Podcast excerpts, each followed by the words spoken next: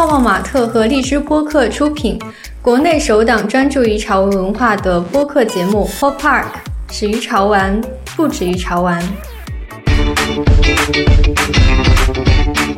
朋友们，大家好，我是泡泡玛特播客的新晋主持人陈豆豆，来自泡泡玛特公关部。今天我们十分荣幸的邀请到泡泡玛特最神秘的设计师团队和潮玩行业专家以及产品经理来聊一聊大版权 IP 的前世今生。首先，让我们的嘉宾做一下自我介绍吧。Hello，Hello，大家好，特别感谢 Pop Park 的邀请。然后，我是平时经常会听一些播客节目的一个听众，然后这次终于可以体验一下这种播客的制作了。啊，我自己的前公司是 China Joy，就是 CJ 潮玩衍生品的品牌。呃，之前也会参与一些 CJ 的展会的魔玩，还有潮玩这一块的招商，还有协办，然后自己也会作为展商去参与。呃，日常工作是会参与一些设计、开发一些潮玩大娃还有盲盒的项目。目前是泡泡玛特产品经理。大版权 IP 这一块，就是我自己玩。美漫题材的玩具会比较多一些，然后比较喜欢漫威、DC 这种，呃，美漫影视作品的一些玩具。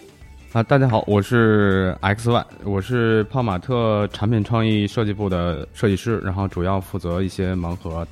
也是关于大版权的盲盒，然后大号、食玩、可动小车之类的各种产品的设计吧。然后今天很高兴。受到 Pop Park 的邀请，来一起去聊一聊关于大版权的设计。OK，欢迎欢迎两位老师的到来。然后，其实我们这一期节目在录的时候已经是一月二十七了，然后马上就放假了，就是大家的心已经都飞了。对，但是我们还要做好最后一班岗。嗯，首先我们今天来聊一聊那个大版权 IP 到底是什么？就这个词好像听起来还觉得挺高级的。然后，其实我们平常看的《哈利波特》呀、漫威英雄啊，其实都是我们生活中常见的大版权 IP。那阿全老师作为行业专家，能不能稍微给我们听众介绍一下什么是大版权 IP？过奖了，过奖，就是可能会呃自己玩的多一点，不是 行业的专家。那首先我自己肯定是就近几年才会听到大版权 IP 这个词，就接收到这一次的一个讨论话题的时候，我就特地去查了一下，呃，就现在也没有查到一个对这个名词有一个非常明确的一个界定。然后我自己工作中感觉，呃，碰到大版权这个词的时候，应该呃，我自己认为是背靠一些大型娱乐公司，然后他们旗下的一些有高知名度，然后有话题性，还有一些营销属性的那种商业 IP，应该就是大版权 IP。呃，比较具有代表性的，应该就是几家大版权的那种巨头，就比如说迪士尼啊，还有华纳这些娱乐公司旗下的类似漫威、呃 DC。还有达菲家族，还有哈利波特这些 IP，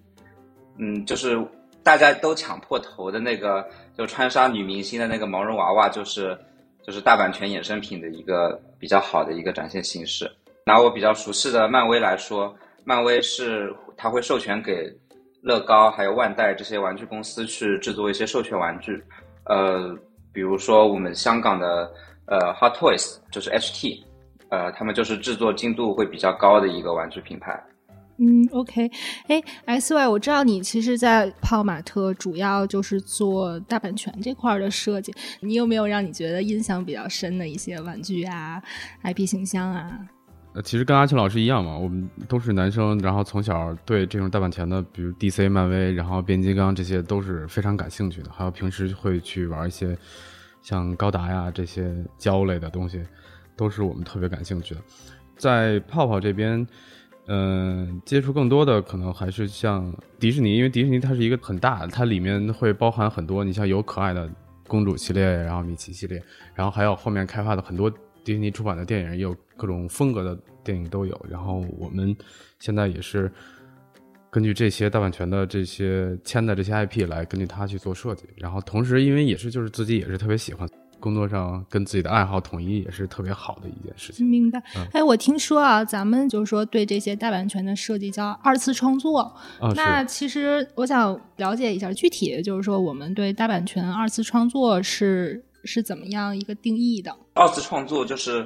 我一般会叫二创嘛。在一个授权书里面，它的这个说法应该，呃，叫做风格化人偶，我觉得会更加贴切一点。就是基于版权方的一些作品，然后融入产品制作者的一些创意的一种设计行为吧。在没有入行之前，然后我刷一些微博啊，还有一些 A 站这种 P 站这种，他们经常会看到一些呃画师会 PO 一些自己画的那种角色，很多微博里面把呃叫这种作品是同人作品，然后我觉得也是一种二创。我理解跟安婷老师差不多，我们其实，在做大版权的二创，无非是你直接从视觉上看它的呃设计语言风格上，它有它的二创，或者是呃你可能有的人是更偏向于还原它 IP 本身的样子，有的人是大刀阔斧的，就是只保留几个关键元素，但其他的可能颠覆的非常大。这个如果从个人角度去做的话，它其实是一个嗯个人行为，但是如果我们公司去做。我们泡泡他去做这种大版权的二创的话，他就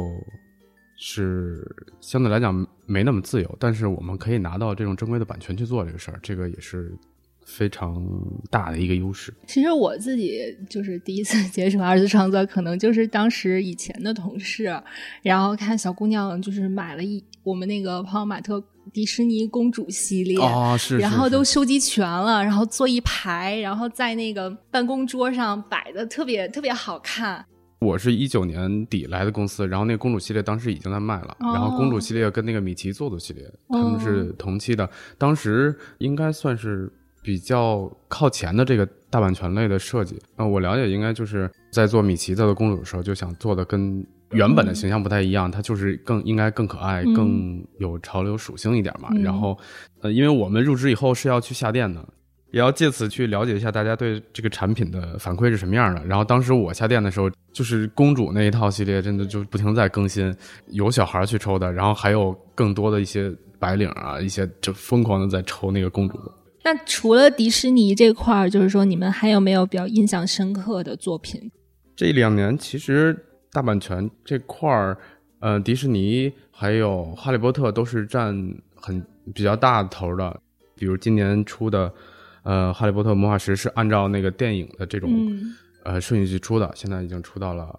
密室。嗯，对对对。然后它的设计也有偏二次元风格的设计，也有偏。这种二头身豆豆眼的这种设计，然后我们也在尝试不同的风格。然后你像还有就是前一阵刚出的那个疯狂动物城的系列也是非常受欢迎。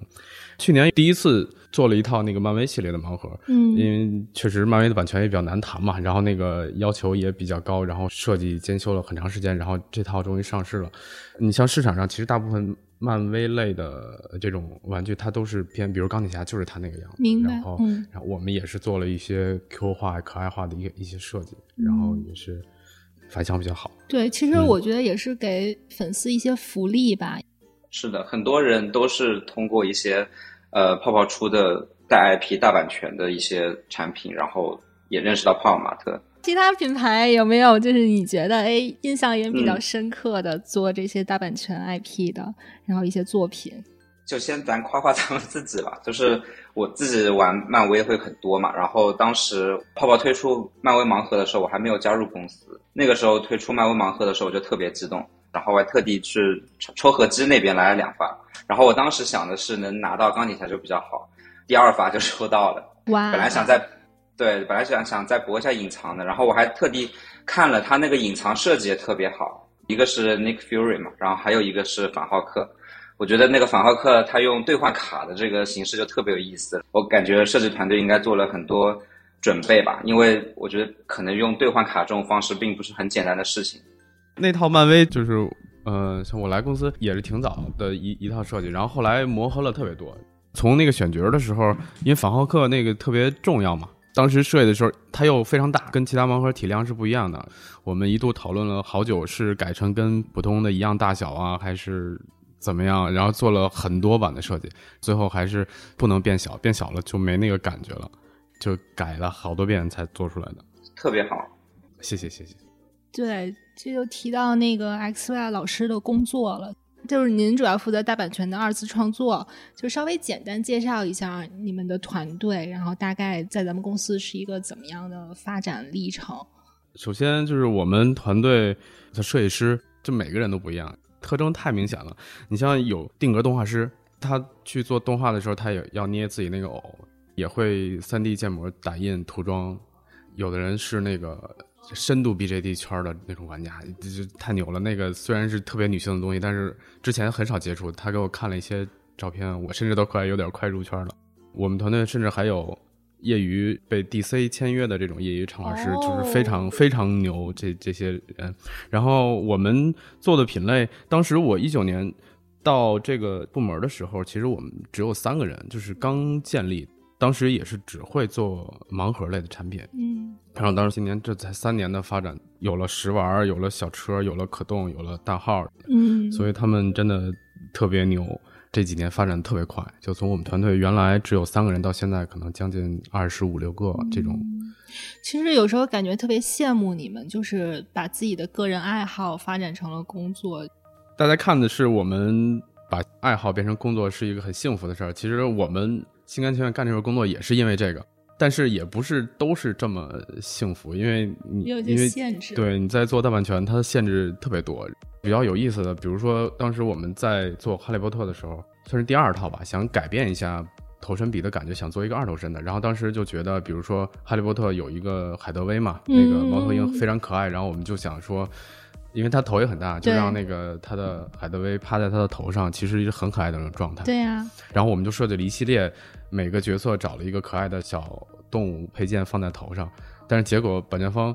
给回来的意见不是说你画的哪儿不对或者不好，他说头上不能放东西。哦。还有比如说我们去做那个海绵宝宝，然后去。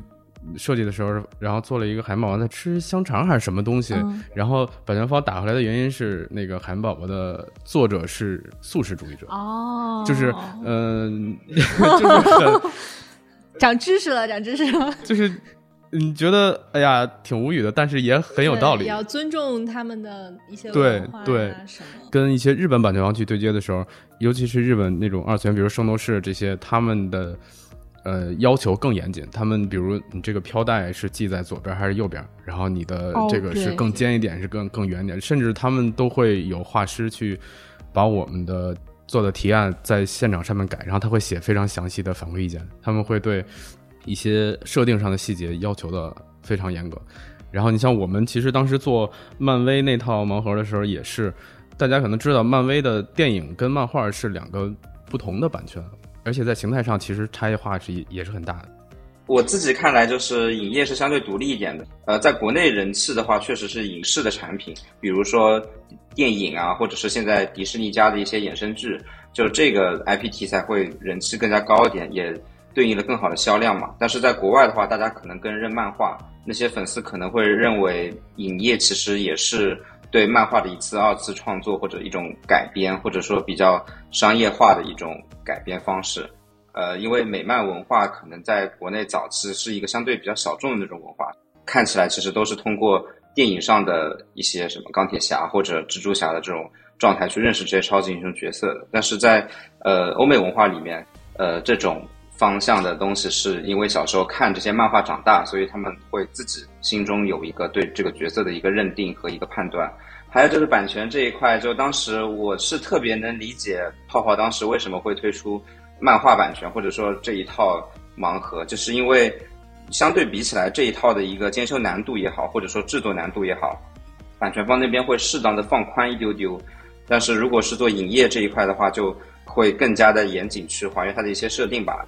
咱们就潮玩这个行业现在来说，就对于大版权二次创作是一个什么样的状态呢？这个行业，嗯，我大概从两个方向说一下吧。就第一个是设计上，就是开发一定会首选会去做一些可爱风格的一些玩具。确实，现在玩具行业来说，可爱的风格就占了特别多，大家都会用 Q 化或者可爱化的一种方式去制作一个题材，然后因为。不太会有人会去拒绝一些可爱的事物嘛，包括我们就泡泡也特别精通和擅长去制作这些可爱和美好事物的这种能力。你们男生也是这样吗？是的，是啊。哦，OK，就是只是嘴上不说而已。哦，也也所以也是喜欢可爱的东西。哦，比如自己也喜欢，但是不好意思说自己喜欢买，就买了给女朋友之类的。然后第二个方面就是行业现状嘛，如果是就行业的话，肯定离不开我们。的一些消费者，或者说是我们的玩家。呃，我自己观察到是在大版权衍生品的这个行业里面，就男生和女生的视角其实是完全不一样的。大部分的男生其实不会把它叫做潮玩，他们会直接定义成魔玩。魔这个字儿其实就是呃模型嘛，就是他可能更专注于去还原度这一块。就是女生会关注外观是不是会戳中自己的一个审美，也就是是否会认同这个二创的一个风格。有一个很有意思的事情，我前段时间跟一个 CP 圈的一个呃小姐姐去聊《哈利波特》这个题材，然后她就特别喜欢马尔福还有 Snape 这种角色嘛，这两个在 CP 圈特别火，甚至会有一些超过主角的一些这种属性在里面。呃，然后我就找了这两个角色的一个那种十二寸可动人偶的照片，它也是一个就发行已经过去一段时间了。然后我就找了一些照片给他看，我说你会不会去考虑这种产品？他说他会更喜欢，呃，去买一些手办。他就反手发给我一张 Snape 的一个 BJD 的照片，它不是一个完整的照片，它是只是一个 Snape 的一个头，我们叫头雕的一个照片给我们看，就是他这个妆化的特别精致，然后也能看出是一个大叔的造型，然后跟演员也会有点像，眼珠子啊，或者说他的一个妆容的刻画也很拟真。但是他就不是完全按照 Snape 的演员的这种方式去做的，他就说他这个不是贵不贵的问题，就是他更喜欢是一些画师去美化的，就是女性的玩家的这些情感寄托是在角色，而不是一个真人演员。就男生的话，经常会把玩的一些拟真的可动人偶或者是雕塑类的产品，他们追求的是更像一个真人演员，或者细节度更加还原影视作品里面所展现的那个状态，就会是一个更好的状态，他们更认可的一个状态。比如说，我们刚才也在讨论超越，或者说二创超越版权作品本身的这一点的话，就是我觉得女生会认为画师去做了一个美化，或者说是一个二创，比如说是二次元风格的哈利波特这种插画，然后它其实就是一种超越。就女生可能会觉得，如果这个画师画的很好的话，应该就会比原本的还原度的这种作品更好，就是会比电影展现的那个状态会更好。然后男生的理解可能是，比如说，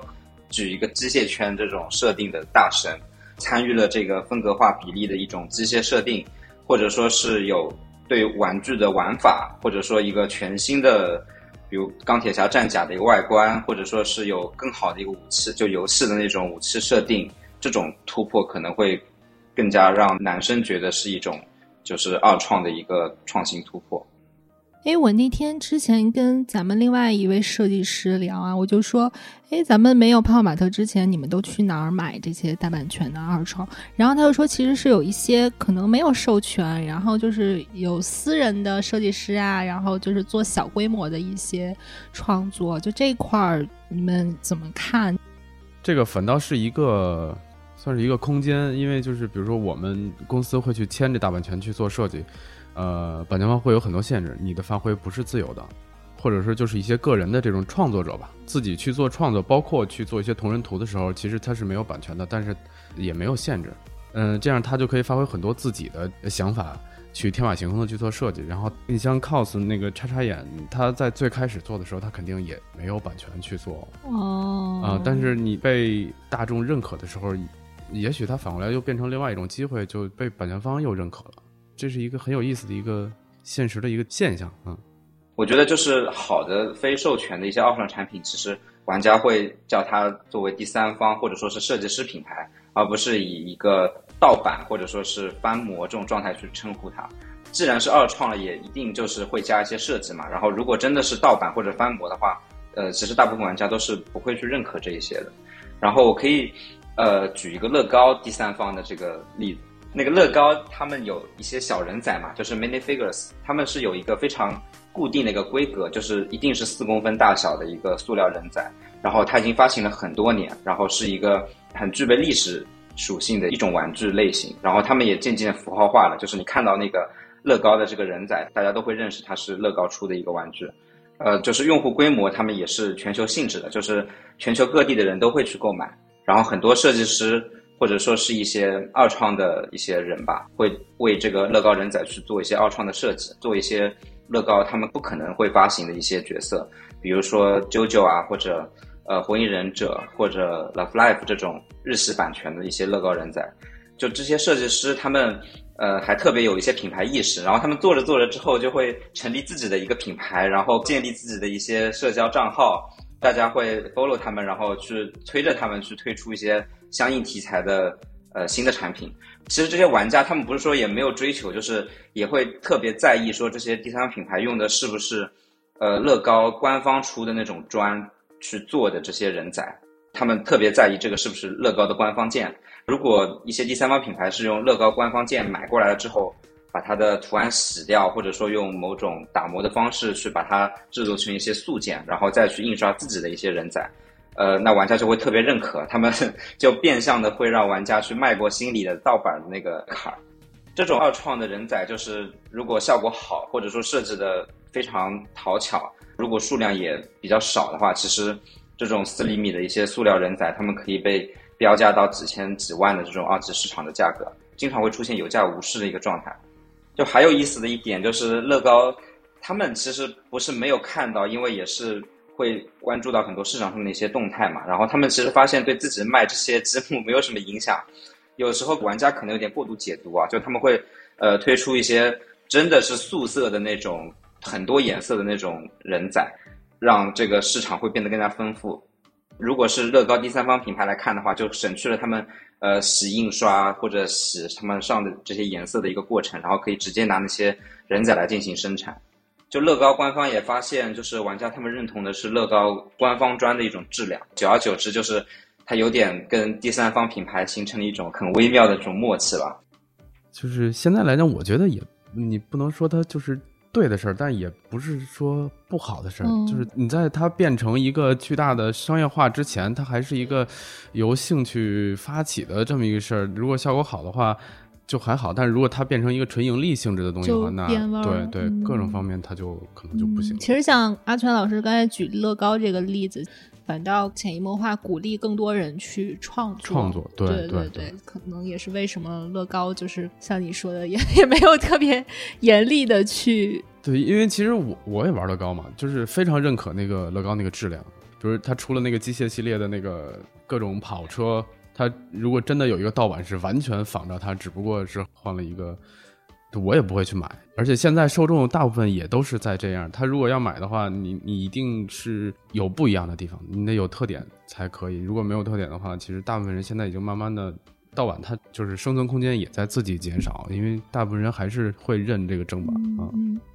确实，就是玩家眼光高的同时，其实很多设计师的眼光也在变高。他们有时候与其去做一些。非授权类或者说盗版的这种事儿，如果他们对自己的设置水平足够自信的话，就他们也会去拥抱一些品牌，或者品牌也会去拥抱他们。或者说，如果你是个人层面或者小团队层面的话，呃，你即便拥有非常好的创意和技巧或者一些开发水平，但是也没办法去足够应对版权方漫长那种监修啊，还有一些呃规范或者限制。我就是不太能从一个对错的层面去。定义它，有一些非授权的一些灰色地带的这些，确实能给到一些玩家很好的一个体验吧，也能收获到很多快乐。呃，他们也确实就是侵害了 IP 创作者的一些权益嘛。比如我刚刚说做乐高第三方啾啾的那些呃人那些 品牌，他们就是侵害了那些漫画作者的一些权益，然后他们没有给到漫画作者一些很好的分红。其实我们也是比较客观的呈现。瓦友的一些观点，也不是说我们去评判这些，就是这个其实是现在真实存在的一个现状嘛。那版权方对你们有什么措施吗？嗯，本身这个市场，我认为次时代的这些玩家他们会本身就很有版权意识。如果是有时候我们开发的一款新的东西，会直接问是不是有正版授权。比如说，呃，就拿泡泡的这些 IP 举例吧，前几天不是出了《疯狂动物城》吗？呃，有一些就比较边缘一些的呃人，他们可能自己不是娃友，但他们特别喜欢《疯狂动物城》，然后会拿起包装，因为我在店里可能会观察一下，有一些客人，然后他们拿起来之后会在包装上先看一下有没有一个版权标，或者说这个 logo 是不是我看电影的那个 logo，我们应该是有一个镭射标的嘛，他就会通过这个去辨别这个产品是不是有一个正版授权，这个产品是正版授权，我就直接买了。整个市场是一个很好的状态，我觉得，就是有一些版权口的同事，然后他们也经常会说，呃，明年开始或者说下个月开始，就是我们要跟一些平台类的这种公司或者说组织机构这种一起去清扫那一些非授权的那种产品，然后特别是呃像万代他们跟上海的警方就关系特别好，他们就会一起组织起来，然后去。做一些这种清扫非授权产品的一种行为，比如说我们在开发层面去对接到他们的时候，也是呃会督促我们一起去制作出一些规格更高的那种产品，就是在产品竞争或者说产品的口碑性方面，去从竞争的那种本质上去击溃一些非授权的这种产品。我感觉啊，就是说，当你这个版权做到足够厉害，然后有很多很多粉丝，那世界各地的粉丝就是引号朝阳群众 都在帮你监督着，然后一有情况，然后就上报，然后大家共同来把就维护这个版权的就有一个良好的环境吧。是的，是的，而且其实你从更大的角度去看，其实你有版权跟没版权，它还是有。很直观的差别的，因为你你有能力拿到版权，你有能力去生产，以正规的渠道去生产这个，代表你的能力很强，然后代表你对这个产品的设计能力也很强，对后面的监修啊，整个流程也很强。你像你没有版权的，它其实各方面能力吧，你包括你的资金跟后期的这种监修的能力也会很，所以会考核你。那你们觉得，就是作为大版权方，就是在你们接触过程中啊，他们授权的时候就比较看重。他们授权给的企业，他们哪方面的能力呢？你拿《哈利波特》这个事情来说，前期我们沟通可能会有一些什么头上不能放动物这种情况。通过一次两次合作，他发现啊，你非常靠谱，质量反响又非常好。嗯，你到后面，我们的话语权也会提升，然后你会做一些更有创意、更有设计感的东西，他们也会认同。就是它是一个过程。像美国、像欧洲，他们的对。很多奇怪的点的坚持是不一样的，所以每个版权方我们都需要去聊，然后去摸他们到底是哪方面会坚持。明白。哎，你刚才说那个哈利波特，我想起来了，之前咱们有一套哈利波特的产品，然后他们寄给就是演哈利波特那个丹尼尔那个演员，然后呢，他在他那个官方粉丝 Instagram 那上面还抛了我们的图，然后还说谢谢泡泡玛特。我觉得版权方的。监管或者说版权方的一个限制，其实也是保护了我们不被粉丝骂这一点。我觉得一定程度上可能会有这种想法的。嗯，就刚才说到粉丝骂这个东西，我觉得当这个版权深入人心，然后你们在做二次创作的时候，其实是件很要小心翼翼的 事情。那你们怎么平衡呢？实现一加一大于二的效果？你肯定得先满足大众审美嘛。就现在，反正市场上我们现在偏可爱的，就在这个范围里面，看看有什么可以发挥的空间，又跟原本的有一些差异，但是又不可能损坏它原来的那个形象，就在这个夹缝里做一些游走。哦，是可以说是夹缝了，就是特别小的一个，对，特别小的一个空间。就是我自己觉得，要做出一加一大于二的效果，就最直接的办法是把自己变成客群。你在做企划或者是在设计这个产品之初，你可以先考虑一下这个产品如果真的制作出来之后，自己会不会去买。但是如果你这个产品设计出来之后，你可能自己都不会去买，不用说一加一大于二了，就是根本没法继续往下去推。有可能我们做一些大授权、大版权的这些 IP，呃，可以去提前好好了解一下，然后去感受一下这个 IP 原本创作者他们的一些想法。能不能感受到他们的理念，还有一些意志？比如说，现在某音上面会有特别多的视频，其实就是讲一些漫威或者 DC 电影里的一些小细节。然后这些细节可能就仅出现了一秒，或者说它只是一个非常快的一个镜头。最简单的例子是，漫威很擅长去把一些画面里面出现的车的那种车牌，然后把这些车牌的那个车牌号变成一些角色或者一些故事最初登场的那个漫画号。所以他们埋藏的这些小细节，其实都是呃对应了消费者为什么去认同这个 IP，为什么为这个 IP 去买单。比如说，我们作为开发者，能更好的去了解到这些小细节，然后把这些小细节变成自己 DNA 里的那种东西，就会在设计开发的过程中，就是把这些东西埋进去。如果玩家能关注到你的一些工作和一些呃创意的话，其实就会更加的会去认同你。我觉得可能是这样的。哦，明白。所以你们在设计的时候也会说，比如说把动画片儿重新看一遍，看看作者人物传记。那说到这儿，就是还是拿《哈利波特》举例，啊你去做设计的时候，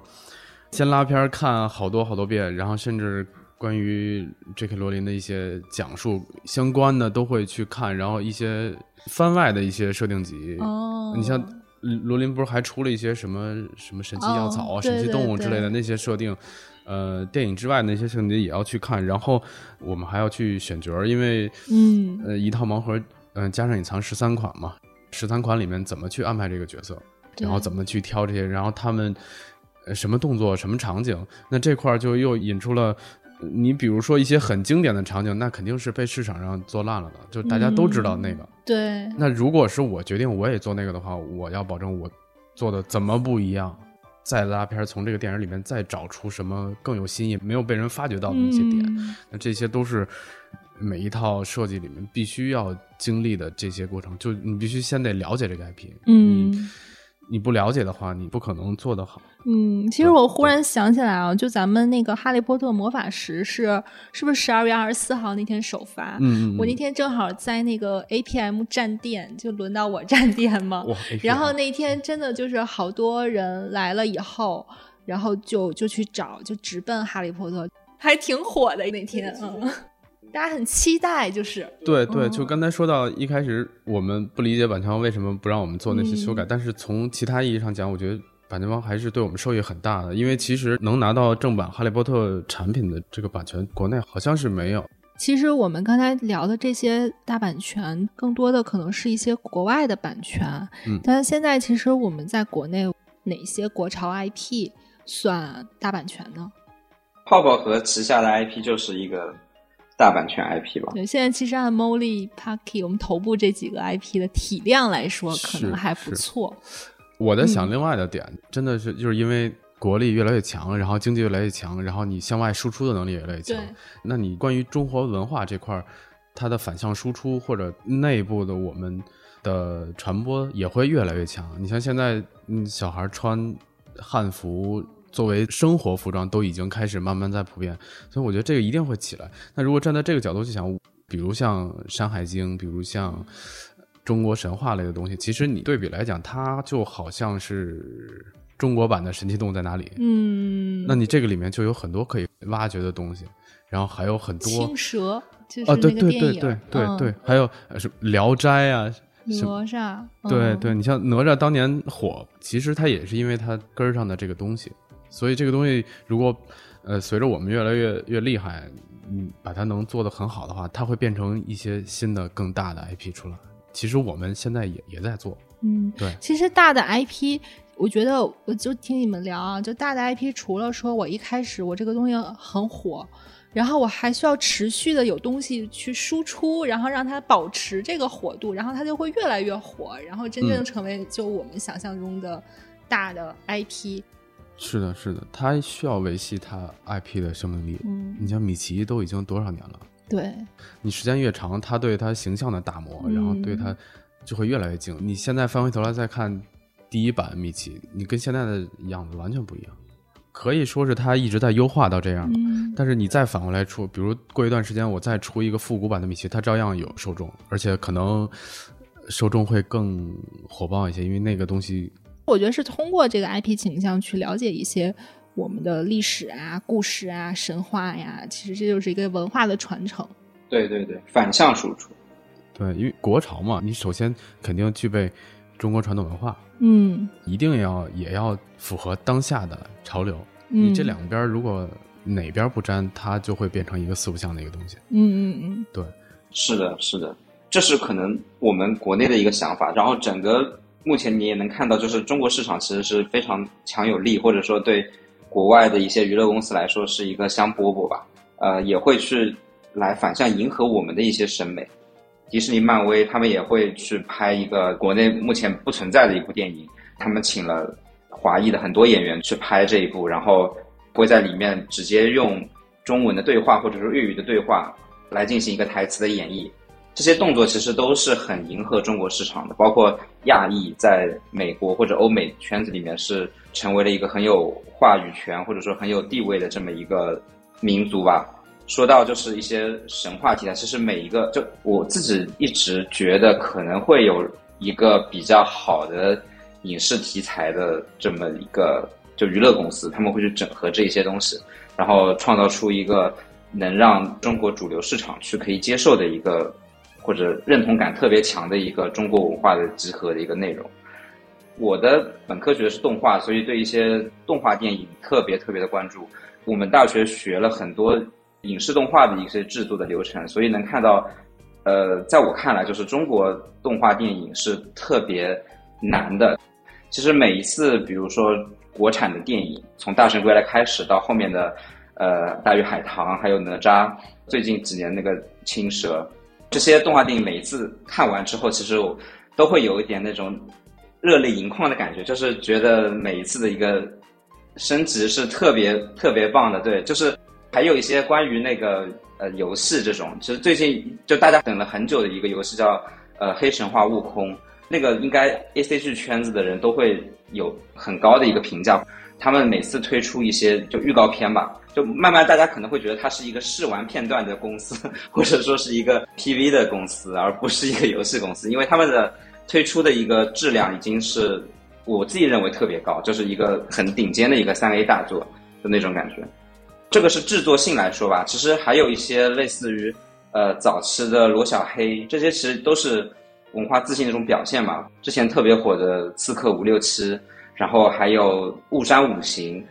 还有。呃，一些小众的动画，就国内的独立动画公司，他们制作的一些短片，呃，其实都是在那种昂视电影节，然后还有一些海外会拿到一些不错的成绩。嗯，如果并不是特别关注动画的话，可能不一定能看到或者说了解到。但是我觉得整一个文化氛围也好，或者说是整个行业的审美或者行业的一个产出的一个水准，其实都是可以达得到一些大版权的一个级别。只不过可能时间上，或者说整一个呃市场的状态上，其实也是一个相互等待的一个过程，或者说是一个相互期待的一个过程吧。是的，是的。说到这块还真是，我我大学本科也是动画的，然后我哇，太巧了，太巧了。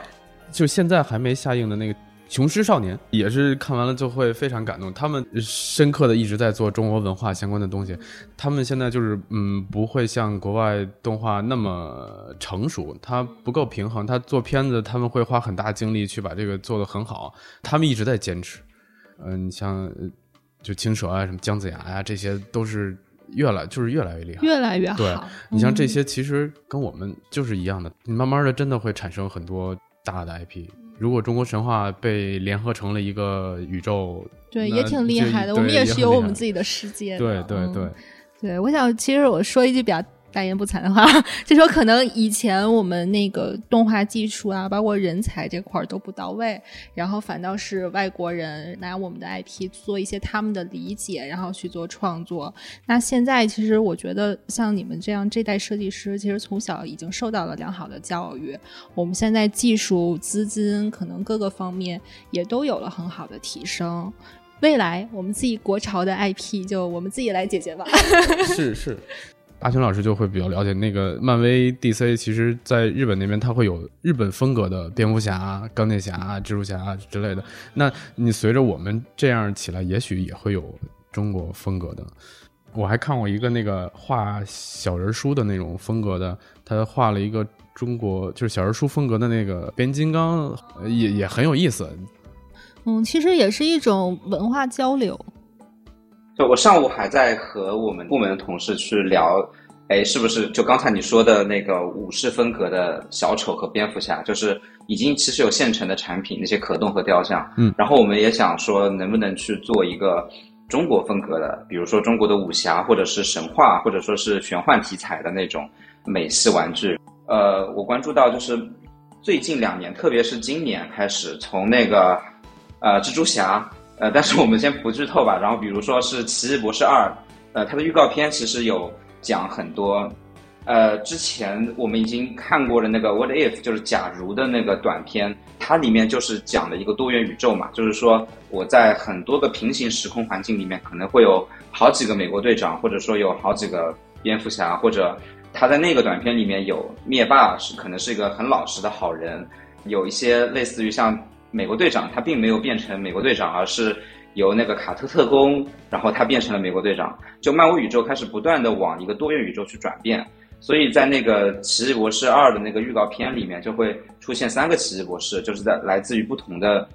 平行宇宙的。DC 那一边也可能今年会通过闪电侠这个闪点的那个大事件，去把多元宇宙这个概念给拉出来。那个闪电侠的预告片，我没记错的话，他当时好像也出现了三个闪电侠。我觉得多宇宙这个概念，就是我其实第一次看到。就是看到漫威或者 DC 做这个动作的时候，很多人的反应是哦，原来他们想把那个漫画里的这个多宇宙的这个概念给它搬到影视作品里面来。但是我想了一下，其实我们为什么中国观众特别容易接受这一点，就是因为在中国的那个神话体系里面，也是会有几百年来的一个小说体系吧，或者说是一个概念体系，就是有这个概念在我们的一个学习认知里面的，在中国文化里面的。像《东游记》或者什么，就八仙，然后或者说《西游记》这两部作品里，他们我不知道他们前后顺序啊，但是他们会有一个角色会在不同的作品里面登场。就比如说二郎神在那个《西游记》里也有，然后在八仙里也有。那他可能有一个，比如说某一部作品在更后面，然后他引用了前面的世界观，或者说是呃吴承恩他自己在写《西游记》的时候，因为它里面也融合了一些印度佛教或者说。藏传佛教或者中国传统佛教的那种概念在里面，它会有把这个整合进自己一个神话体系里，就我们会很快的去接受这种一个角色在不同宇宙里的一个状态。就我觉得它其实有一些一定程度上是有个不谋而合的地方的。啊，是的，是的。你像八仙里面不是还有就吕洞宾调戏观音？